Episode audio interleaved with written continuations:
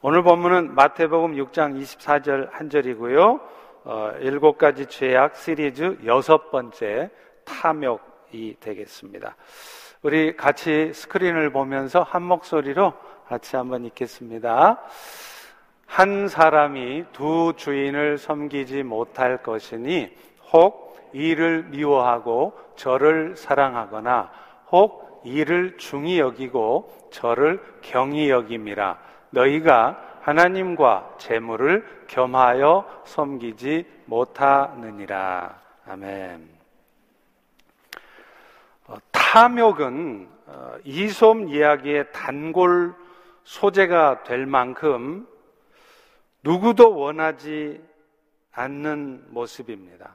하지만 그 누구도 자신을 탐욕스럽다고 보지 않는 데서 이 탐욕의 죄악은 그 실체가 모호합니다.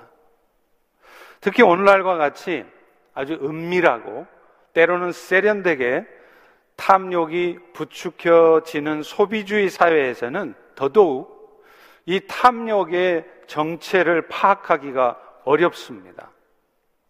사방이 수많은 상품들로 진열되어 있는 쇼핑몰에서 상품 하나를 더 구매하는 행위는 더 이상 죄악이 아닌 거예요.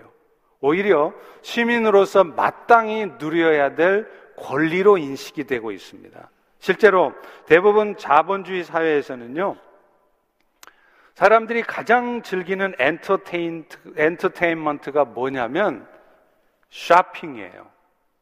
그래서 미국의 10대 소녀들의 무려 93%가 가장 좋아하는 여가 활동이 뭐냐? 운동, 스포츠가 아니라 쇼핑이래요. 그리고 저도 들었는데요. 요즘 우리 교인 자녀분들, 특별히 여자아이들 중에 가장 가고 싶어 하는 곳이 바로 타겟이랍니다. 그뿐만 아니라 요즘 같은 신자유주의 시대에서는요, 소비는 한 나라를 지탱하는 애국적인 행위로 되어 있어요. 그래서 9.11 테러 후에 당시에 조지 부시 대통령이나 또 줄리아니 뉴욕 시장은 미국인들에게 뭐라고 호소를 했느냐면 이제 다시 쇼핑몰로 돌아가라는 것입니다. 테러리스트의 그 혐오스러운 광기 앞에서조차 국민들에게 요구되는 것은 뭐냐면 더 적극적인 소비자로서의 삶을 살라는 것이에요. 이처럼 권리를 넘어서서 한 사회를 지탱하는 가치가 되어버린 소비는 우리 그리스도인들에게조차도 탐욕의 죄악에 대해 눈멀게 만들어 버렸습니다. 그래서 오늘날 대부분의 그리스도인들은요, 재물에 대한 마음과 하나님에 대한 마음 중에 어떤 것이 더 우선돼야 되는지 그 정도는 알아요. 그래서 나름대로는 열심히 쇼핑을 하러 다니고 재물을 추구하는 삶을 살지만 그래도 하나님, 제가 하나님께 먼저 관심을 보여드립니다 하고 그런 일에 애를 써요. 그런데 이런 노력은요, 어쩌면 하나님에 대한 관심을 조금이라도 보여드리고 나면 그 후에 내가 추구하는 재물에 대한 욕망, 이런 것은 왠지 정당화 될 것 같은 거예요. 하나님 앞에 내가 뭔가 이 정도 했으면 이제 그 다음에 내가 추구하는 이 재물을 향한 삶 괜찮죠? 이렇게 합리화하는 것입니다. 그러나 오늘 본문에 보면요. 우리 예수님께서는 재물과 하나님 가운데 하나를 택하라고 하셨지 그것이 결코 우선순위의 문제가 아니라고 말씀하세요. 오늘 보면 6장 24절을 다시 한번 보십시오. 한 사람이 두 주인을 섬기지 못하니 혹 이를 미워하고 저를 사랑하거나 혹은 이를 중히 여기고 저를 경히 여기게 될 것이다. 그러니까 너희들은 결코 하나님도 섬기고 재물도 섬기는 거 절대 안 된다는 거예요. 물론 재물을 섬기는 일에 앞서서 그래도 저는 하나님 섬기는 일은 먼저 하겠습니다. 이렇게 하고 있다면 하나님 섬기는 일에 대해서는 아예 관심도 없는 사람보다야 100배 낫죠. 그런데 우리 예수님은요, 이 문제를 우선순위의 문제로 보지 않았다는 거예요. 그래서 뭐라고 말씀하느냐? 너희가 하나님 또 섬기고 재물 또 섬기는 거 둘 다 어떻게 해보려고 하는 거 안 된다고 말씀하셨지. 하나님을 섬기는 일을 먼저 한다면 그 다음에 재물을 좀 추구해가는 삶 해도 된다고 말씀하지 않으셨습니다.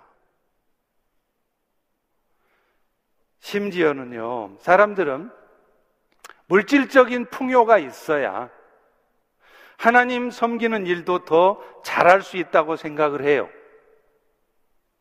그래서 재물을 추구하고 심지어는 재물을 섬기는 일을 스스로 합리화합니다. 이거요, 하나님. 내가 나 잘 먹자고 잘 살자고 하는 거 아니에요. 하나님을 위해 사는 거예요. 하면서 마음껏 재물을 추구하고 재물을 향한 삶을 산다는 거예요. 그래서 심지어는 불법적인 편법적인 수단을 통해서 물질을 축적하는 일조차도 하나님을 섬기려 한다는 그런 목적 가운데 하는 거라면 정당하다고 생각을 해버려야 되는 거예요. 극단적인 예이긴 하지만 제가 예를 좀 들어볼까요? 자신의 몸을 파는 분들이 몸을 팔아서라도 내가 하나님께 헌금만 하면 하나님을 섬기기만 하면 괜찮다고 생각합니다. 그러나 하나님 앞에 예물을 드린다고 해서 심지어는 내가 하나님 앞에 열심을 다해 봉사하고 섬긴다고 해서 내가 지금 하고 있는 이런 죄악된 일들이 정당화되지는 않습니다. 그런데 왜 이런 현상이 생기느냐? 하나님 섬기는 것과 재물을 섬기는 일을 우선순위의 문제로 보기 때문에 이런 생각을 한다는 거예요. 하나님 섬기는 일만 먼저 하면 재물 추구하는 것 정도는 오케이, that's fine. 이렇게 한다는 것이죠. 그러나 오늘 본문의 예수님은 거기에 대해서 일말의 타협의 여지가 없도록 분명코 단언하고 계십니다. 두 주인을 섬기게 되면 재물도 섬기고 하나님도 섬기면 처음에는 하나님을 섬기는 일을 먼저 하지만 어느 순간 뒤집어진다는 거예요. 결국에는 재물을 추구하게 돼 있다는 겁니다. 그것이 우리의 어쩔 수 없는 악한 본성이라는 거예요. 그래서 예수님은 이 문제가 우선순위의 문제가 아니라는 거예요. 하나님 섬기는 일만 열심히 먼저 하고 있으면 돈 좀 벌려고 열심히 애를 쓰고 추구하는 거 괜찮다라고 생각하지 말라는 거예요. 예수님은 물질에 대한 탐욕은 결코 인간의 소유에 대한 욕망으로 끝나는 게 아니라는 걸 알고 계시기 때문입니다. 그런 마음은 반드시 발전해서 어느 순간 이 재물을 신성시하게 돼요. 하나님처럼 여기게 돼요. 결정적인 순간에 그런 결정을 한다는 것입니다. 사실 이 인간의 탐욕은 시대를 초월한 문제지만 갈수록 오늘 이 시대에 접어들을수록 이 탐욕의 기준이 모호해져서 이제는 그 재물에 대한 욕심을 내는 것 자체가 하나의 현대인의 지혜로운 삶의 방식으로 이해된다는 거예요. 그래서 아주 지혜롭게 재테크하는 거, 아주 지혜롭게 돈을 벌고 하는 거, 그게 아주 아주 아무런 문제가 되지 않고 오히려 권해지는 일이 돼버린다는 것입니다. 실제로 이미 우리 그리스도인들 안에서도 이 세상의 물질적 풍요를 누리고자 하는 욕망은 더 이상 죄가 아니라 우리 그리스도인들도 마땅히 추구할 수 있는 일이 되어 있는 것입니다. 그러나 여러분, 이런 물질적인 풍요 속에서 하나님 나라를 고대하지 않는 삶을 살고 있다면 그분은 이미 하나님이 아닌 다른 주인을 섬기고 있는 것입니다. 그리고 이 모든 문제는 결국은 이 물질과 하나님의 문제를 우선순위의 문제로 보고 있기 때문에 이런 일이 생기는 거라는 거예요. 오늘 여러분들은 어떻습니까? 여러분의 삶에는 이것이 우선순위의 문제입니까? 아니면 단언코 저는 하나님을 섬기는 것, 그것이 저의 유일한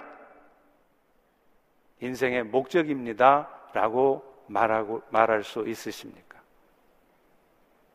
어쩌면 여러분의 삶에 나타나는 이런저런 삶의 문제들, 비즈니스의 문제, 경제적인 문제, 모든 문제들도 이런 부분에 대해서 하나님께서 다시 한번 점검해 보라고 여러분들에게 겪게 하신 일일 수 있습니다. 자, 그렇다면 우리는 왜 이 탐욕을 피해야 할까요? 이 탐욕은 어떤 해악들을 우리에게 가져다 줄까요? 먼저 탐욕은요, 자기 스스로를 파괴하고 더 나아가서 관계성까지 파괴해요. 영어로 탐욕을 의미하는 단어가 avarice라는 단어입니다. 그런데 이 단어는 라틴어 에베레에서 왔대요. 저도 잘 모르겠습니다. 근데 그 에베레라는 라틴어의 뜻이 뭐냐면 뭔가를 지나치게 갈구함으로 말미암아 통제력을 상실한 상태를 말해요. 실제로 그렇습니다. 여러분이 만약에 탐욕을 갖기 시작하면요. 절대로 여러분이 목적했던 어떤 것을 얻었다고 거기서 만족하고 스탑하지 않습니다. 반드시 더 좋은 것, 더 많은 것을 찾게 만들어요. 그래서 어느 순간 정상적인 판단력과 통제를 통제력을 상실해서 결국에는 스스로를 파멸로 몰아가는 거예요. 사도 바울 역시 디모데전서 6장 10절을 통해서 탐욕이 어떤 결과를 초래하는지를 말씀합니다. 돈을 사랑함이 일만하게 뿌리가 되나니 이것을 탐내는 자들은 미혹을 받아 믿음에서 떠나고 많은 근심 가운데 자기를 찌르는 결과를 맛보게 될 것이라는 거예요. 여러분, 우리가 돈을 사랑하잖아요? 돈, 돈, 돈 하잖아요? 그러면 제일 먼저 나타나는 현상이 뭔지 아세요? 믿음에서 떠나는 거예요. 목사여도, 선교사여도, 여러분이 중직자여도, 돈을 사랑하는 순간, 어느 순간서부터 여러분은 믿음에서 떠나게 돼 있습니다. 그래서 어떤 일이 생기느냐? 하나님께서 아들 예수를 통해 우리 인생의 가장 근본적인 문제, 죄의 문제를 해결해 주셨다는 거, 이거를 망각해요. 그래서 자신의 삶에 어떤 좀 힘든 일, 어려운 상황이 오면 금방 감사를 잃어버립니다.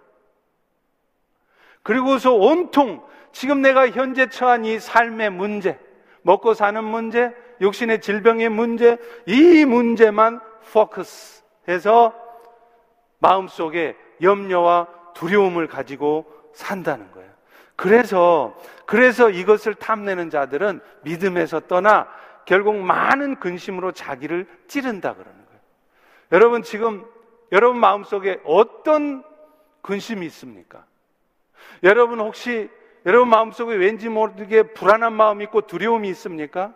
그 원인을 한번 찾아가 보세요. 거기에 무엇이 있는지. 결국에는 아마도, 아마도 거기 반드시 물질, 돈이 있을 것입니다. 그것이 여러분들로 알고 오늘도 왠지 모르게 불안하게 하고, 왠지 모르게 분노하게 하고, 왠지 모르게 불평하게 하고, 여러분의 마음을 어둡게 만들어요.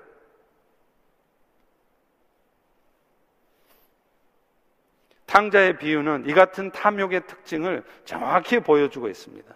여러분 잘 알다시피 탕자의 비유 나오는 둘째 아들 탕자는요, 물욕, 물질에 대한 욕심을 통제하지 못해서 결국은 스스로의 인간성을 파괴하고 말아요. 이 탕자는요, 아버지가 죽기도 전에 아버지한테 유산을 요구함으로 말미암아 부권, 가부장권, 아버지의 권한을 모독합니다. 절대로 아버지가 죽기 전에 아버지의 재산을 달라고 할 수가 없어요.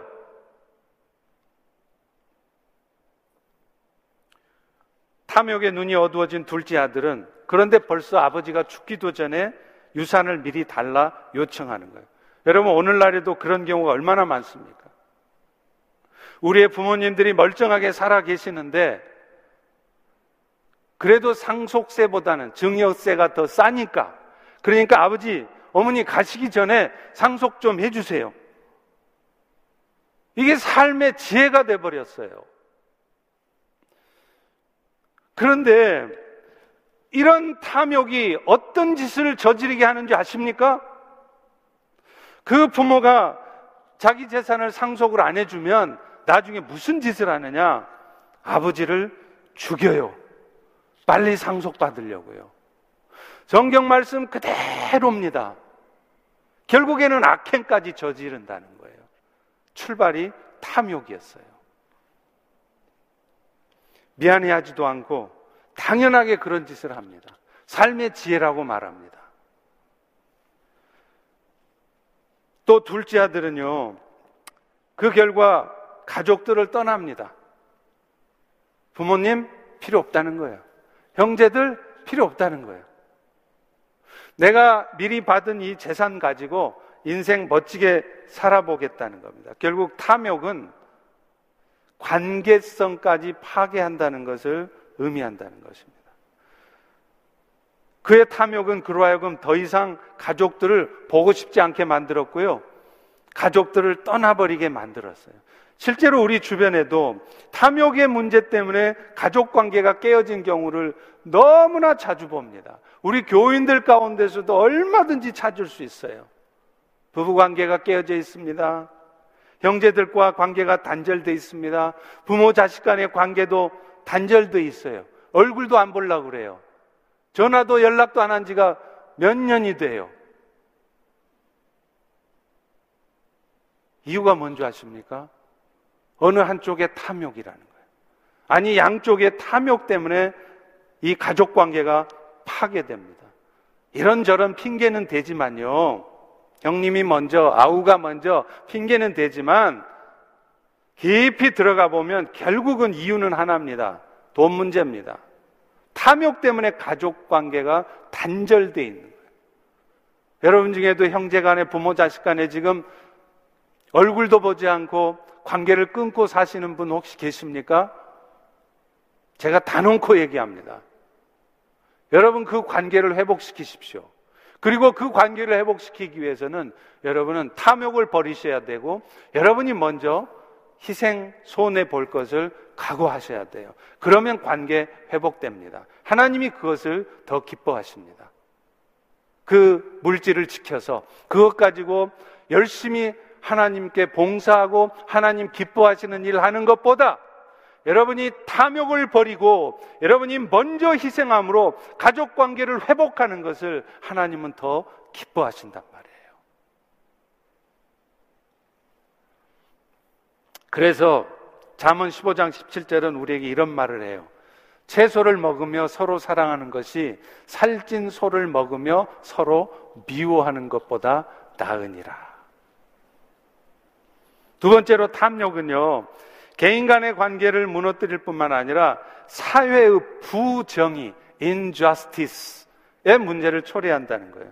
1985년부터 NBA의 농구의 황제였죠. 마이클 조단. 이 마이클 조단의 이름을 딴 신발이 나왔어요. 나이키 에어 조단입니다.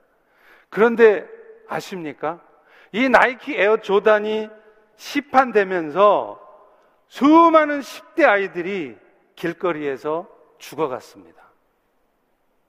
그 당시 17살이었던 마이클 테레트라고 하는 아이는요, 이 새로 산 이 나이키 에어 조단을 신고 외출을 했다가 그로부터 1시간 반 후에 골목길에서 총에 맞아 죽은 채로 발견되었습니다. 그 이후로 수많은 청소년들이 이 나이키 에어 조단 때문에 죽었어요.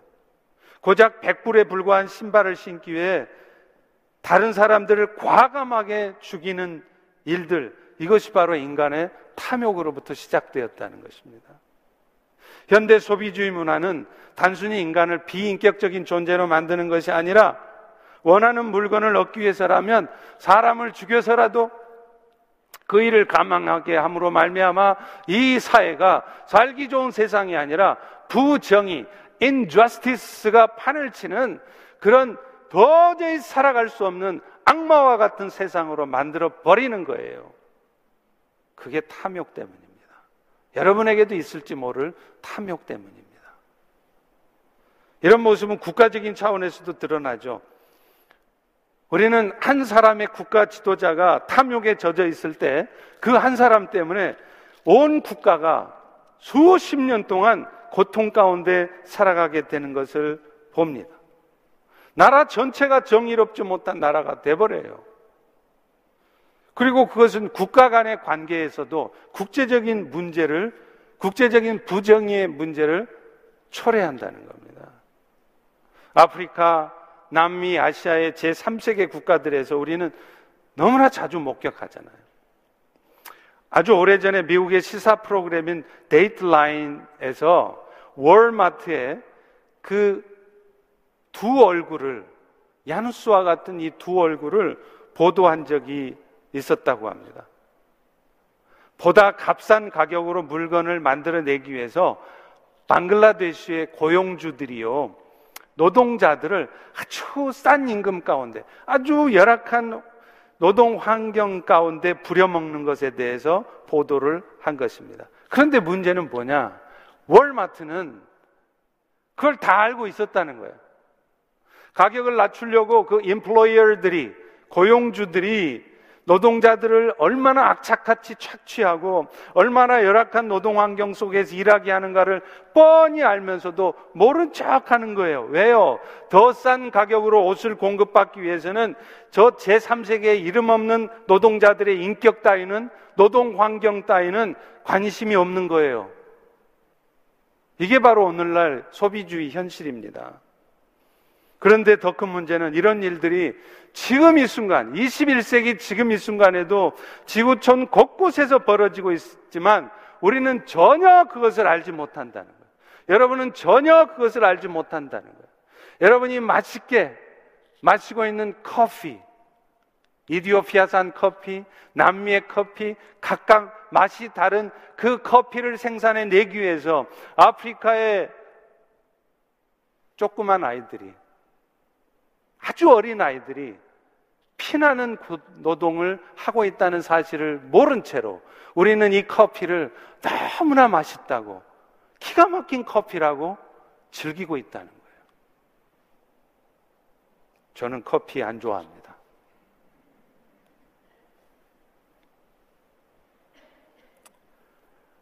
탐욕은 한마디로 하나님의 청지기가 된 우리의 삶을 망각하게 만듭니다. 한 사람의 수입과 소유는 그 자신의 생활 수준을 높여 주려고 하나님이 부어주신 축복이기도 하지만 여러분이 많이 버신다면 셀러리를 많이 받고 있다면 그만큼 더 많이 나누라는 거예요. 그런데 오늘날 현대 소비주의 사회 그리스도인들조차도 이것은 좀처럼 수용하기가 어려운 일이 돼버렸어요.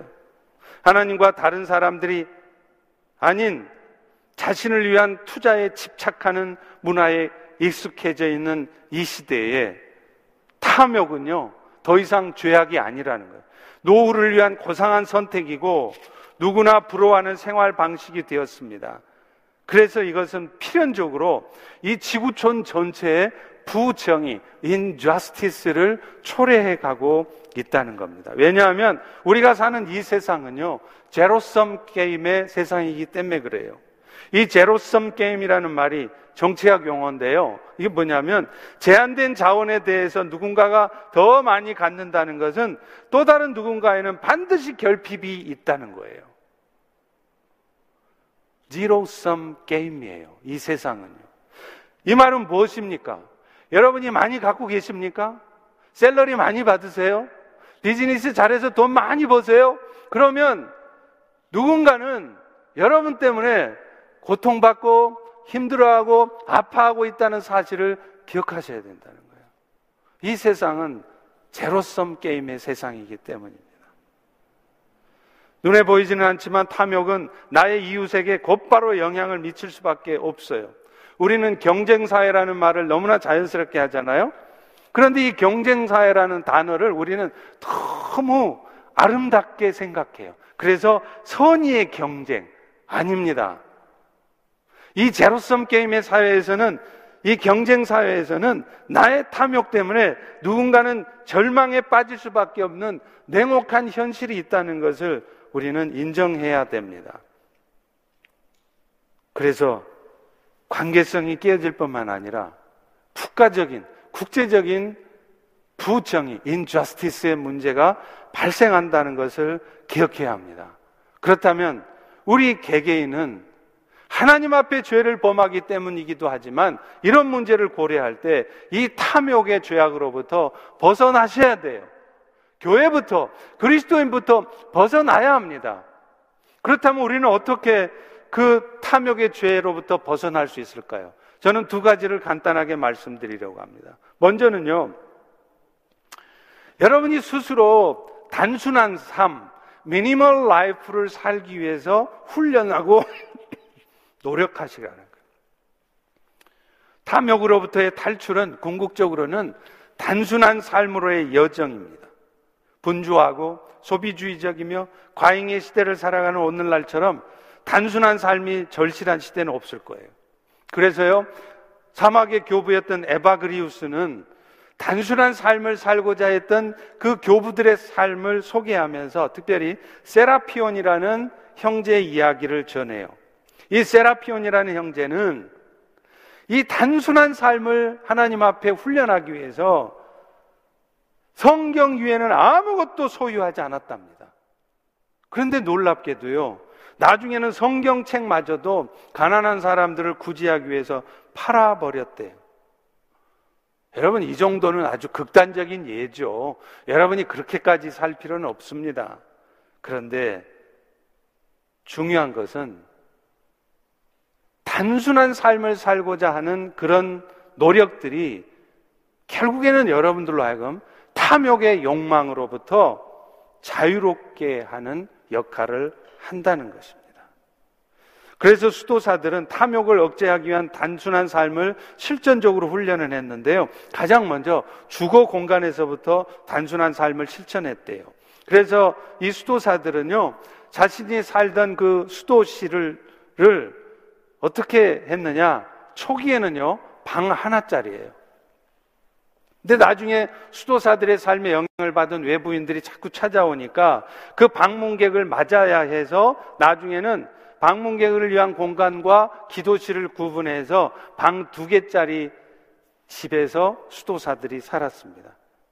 그런데 그 수도사들은요, 오늘날 우리처럼 누군가가 우리 집에 찾아오는 것을 경계하고 꺼려하는 것이 아니라 항상 오픈돼 있어요.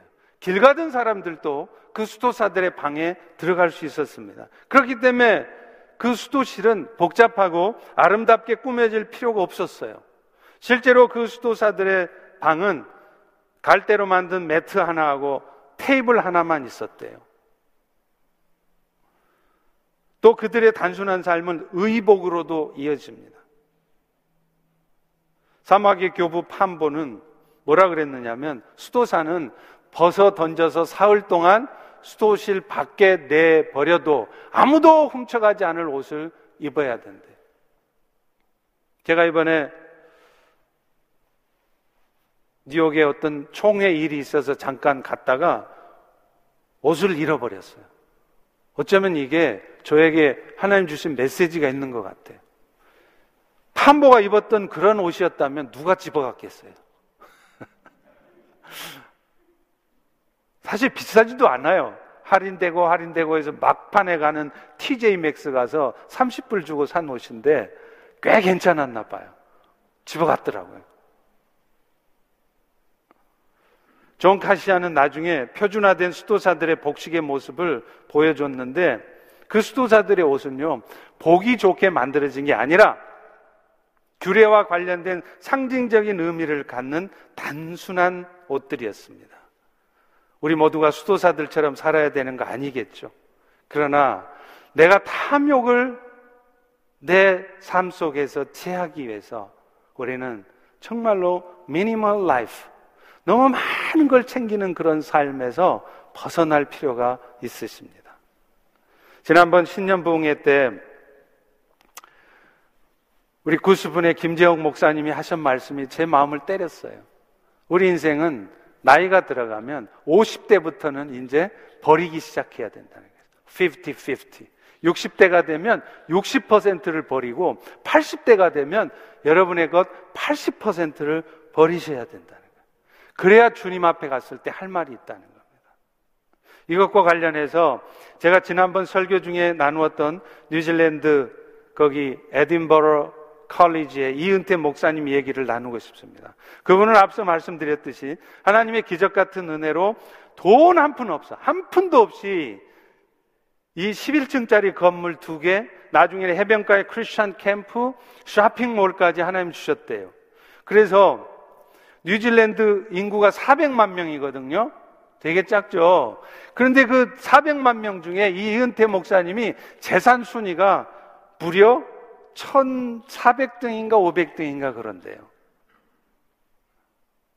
그분은 자신이 소유한 것들에 대해서 항상 소유권을 분명히 합니다.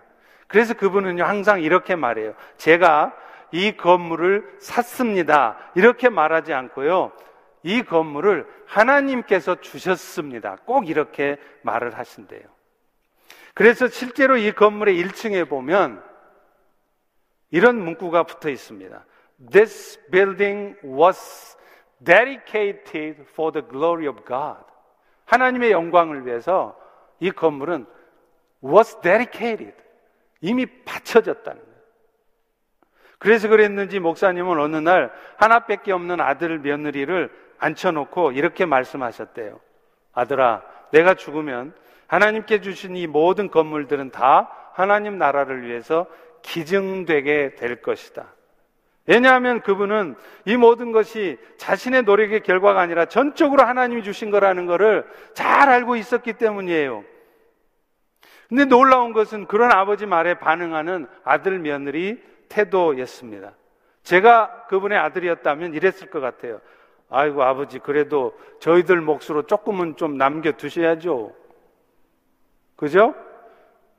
그런데 그들은요 전혀 서운한 기색 없이 알겠습니다 아버지 하나님께서 아버지한테 주신 것이니 하나님께로 돌려드리는 것이 마땅하겠지요. 그 아버지의 그 아들이었습니다. 두 번째 마지막으로요. 우리는 항상 하나님을 바라보고 의지하는 삶을 훈련해야 돼요. 예수님께서 30세가 되어서 인류 구원을 위한 십자가의 길을 가시기 위해서 처음 하신 일이 뭐죠? 광야에서 40일 동안 금식 기도를 했어요. 그때 마귀가 예수님을 유혹합니다. 사실 예수님께서 광야에서 받으신 마귀의 유혹은요, 오늘날 하나님 나라의 백성이 된 우리 그리스도인들이 세상 살아가면서 받을 유혹을 미리 보여주는 것이에요. 그런데 그 마귀의 첫 번째 유혹이 뭔지 아세요? 마태복음 4장 3절에 이렇게 유혹, 합니다 네가 만일 하나님의 아들이라면 명하여 이 돌들이 떡덩이가 되게 해라. 이때 예수님은 이렇게 대답합니다. 바로 다음 절이죠. 사람이 떡으로만 살 것이 아니요 여호와의 입에 나오는 말씀으로 살 것이라. 이미 하나님의 아들이셨던 예수님은요. 마귀가 요청하는 대로 돌들을 떡덩이로 변화시킴으로 해서 자신이 하나님의 아들인 것을 증명할 필요가 없었어요. 왜요? 이미 하나님의 아들인데 왜 증명이 필요해요? 여러분, 오늘 우리도 마찬가지입니다. 저와 여러분, 우리 모두는요, 이미 십자가의 공로로 하나님의 아들들이 된 사람들입니다. 그렇기 때문에 우리는 굳이, 굳이 세상 살면서 돌들을 떡덩이가 되게 함으로 해서 내가 하나님의 아들이라는 것을 증명할 필요가 없어요. 이게 뭘 의미하는 줄 아십니까? 우리는 신앙생활 하면서 그런 얘기를 해요. 하나님 나에게 기적 같은 일을 경험케 하십시오. 그래서 내가 하나님의 아들이라는 것을 세상에 좀 보여주고 싶습니다. No! 그럴 필요 없습니다. 여러분이 이미 하나님의 아들이기 때문에 세상에 기적을 통해서 여러분이 하나님의 아들이라는 걸 보여주려고 하지 마세요. 기적 필요 없습니다. 그래서 돌들을 떡덩이가 되게 해서 하나님의 아들인 것을 보여주려고 하실 것이 아니라 오히려 사람이 떡이 아닌 하나님의 말씀으로 산다는 것을 보여주는 것, 이것이 오히려 여러분들이 하나님의 아들들이라는 걸 세상에 보여주는 거예요. 그러니 먹을 것 없어도 기적 같은 역사로 나 좀 먹게 해주세요. 기적 같은 역사로 죽다가도 살아나는 그런 역사가 있어야만 내가 하나님의 아들이라고 확신할 수 있다고 말하시면 안 됩니다. 오히려 그런 죽음의 위기 앞에서도 오히려 그런 절망적인 상황 속에서도 나는 여호와의 말씀으로 살아간다고 세상에 보여주셔야 돼요. 여러분, 당장에 굶어 죽을 것 같아도요, 하나님은 기막힌 방법으로 우리의 삶을 책임지세요. 이 길이 막힙니까? 그러면 하나님은 모든 것이 끝날 것 같지만 또 다른 길을 반드시 열어주십니다. 그래서 여호와 입에서 나오는 말씀으로 은혜로 산다는 것을 여러분에게 경험케 하실 거라는 거예요. 사무엘하 8장 4절에 보면 다윗이 소바왕 하다데세를 쳐서 전리품을 얻습니다. 그런데 그때 얻은 전리품 중에 다윗이 병거의 말에 뒷발 힘줄을 다 끊어버렸어요. 여러분, 말은 굳이 병거 끄는데 쓰지 않아도 전쟁 끝나고 나면 농사 짓는데 쓰든지 하다못해 물건 나르는데 쓰잖아요. 그런데 다윗은 왜 말의 뒷발 힘줄을 끊어버렸을까요? 우리 생각에는 진짜 비효율적인 결정을 했잖아요. 참 무식하다, 지혜롭지 못하다. 이유가 하나입니다. 오직 하나님만 의지하겠다는 거예요. 여러분, 그렇습니다. 여러분도요, 눈에 보이는 뭔가를 의지하게 되면 자신도 모르는 사이에 자신이 가지고 있는 것이 얼마나 되는가를 늘 카운트하게 돼 있어요. 내 통장 잔고가 얼마지? 내 수입이 어떻지? 늘 거기에 관심 갖고 카운트합니다. 그런데 기억하십시오. 그렇게 하다가는 결국은 주께서 원하시는 일은 절대로 하지 못한다는 거예요. 그래서 다윗은 뒷발 힘줄을 끊어버렸습니다. 굉장한 전력의 손실일 것 같죠. 전쟁에서 질 것 같죠. 아닙니다. 사무엘하 8장 6절에 보면 다윗이 어디로 가든지 여호와께서 이기게 하셨다 그래요. 그랬던 다윗이 나중에 실수하죠. 이스라엘 전력을 카운트한 거예요. 사무엘하 24장 2절에 보면 군사령관 요압에게 명령을 해서 지금 이스라엘 백성들의 수가 얼마인지 나한테 보고하라는 거예요. 여러분 왕이 싸움 잘하려고 자신이 현재 어떤 정도의 전력을 갖고 있는지 살피는 거 이게 뭐 잘못된 겁니까? 오늘 현대인들의 가치로 보면 반드시 해야 될 일이죠. 그런데 하나님은 그 일을 기뻐하지 않으셨어요. 그래서 이스라엘의 전염병이 돌아 7만 명이 죽습니다.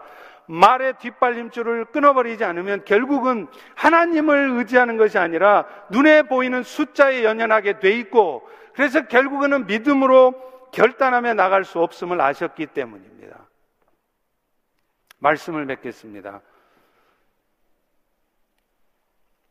1988년부터 매 4년마다 열렸던 한인 세계 선교 대회가 처음으로 이번에 동부 지역의 워싱턴 중앙 장로교회에서 열려요.